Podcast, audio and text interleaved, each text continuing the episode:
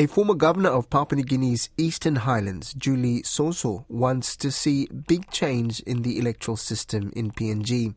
She was governor of Eastern Highlands from 2012 to 2017, but lost the election in 2017 and then again last month.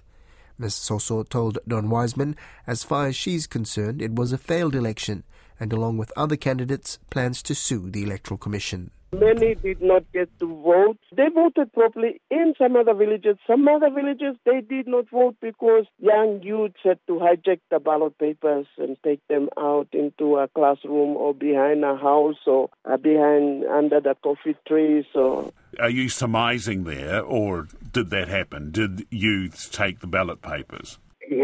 My dear, they took the ballot papers. They took the ballot papers, and that's the story coming from our scrutineers and our supporters. So there were many, many places, polling places, where ballot papers were taken from the polling officers' hands. They were taken off, and the supporters of candidates took them into the classroom or into a church or into um, behind a house or something, and they set them. Only one person marked. So every person did not have a chance to vote.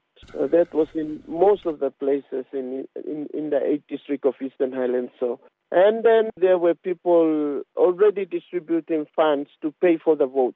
The supporters of um, various candidates were out there with some money, like 2,000, 3,000, paying for their uh, number one vote and number two votes.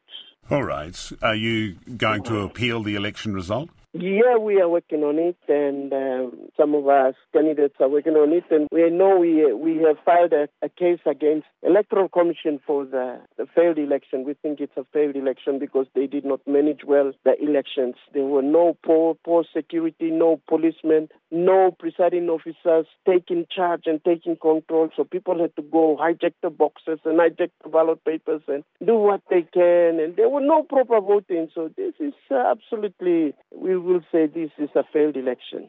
Let's talk about you then. I mean, in 2012, you got into Parliament and you were the Governor of Eastern Highlands there for five years. Yes. So, what happens now?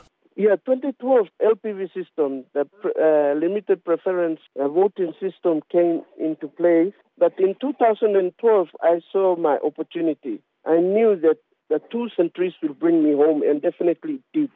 I came a winner and I appreciate the LPV system. But now the LPV system, the people have already seen it and have studied it, and they have found a way around to manipulate and get their uh, horses or candidates come home. So they have to pay for the number one votes. They have their base vote. They keep the base vote, but you have to go for your number two vote and number three vote and buy two. So when you are buying that number two vote and three votes, that means you're most likely coming because you already have your uh, number one vote already established. And number to keep the number one vote is very expensive too. And then to go back and buy the number two votes and three votes, it's another hell lot of money. So I think the LPV system is not in our favor again. It sounds like in Eastern Highlands, a hell of a lot of money was changing hands.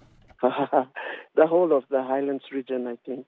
Yeah, but it's okay. People learn. We are a developing nation, so maybe we're learning. And I think in the parliament session yesterday, some members raised the concern about LPV again, so maybe they'll be considering first past the post again or something. So right. LPV okay. is not working in our favor again.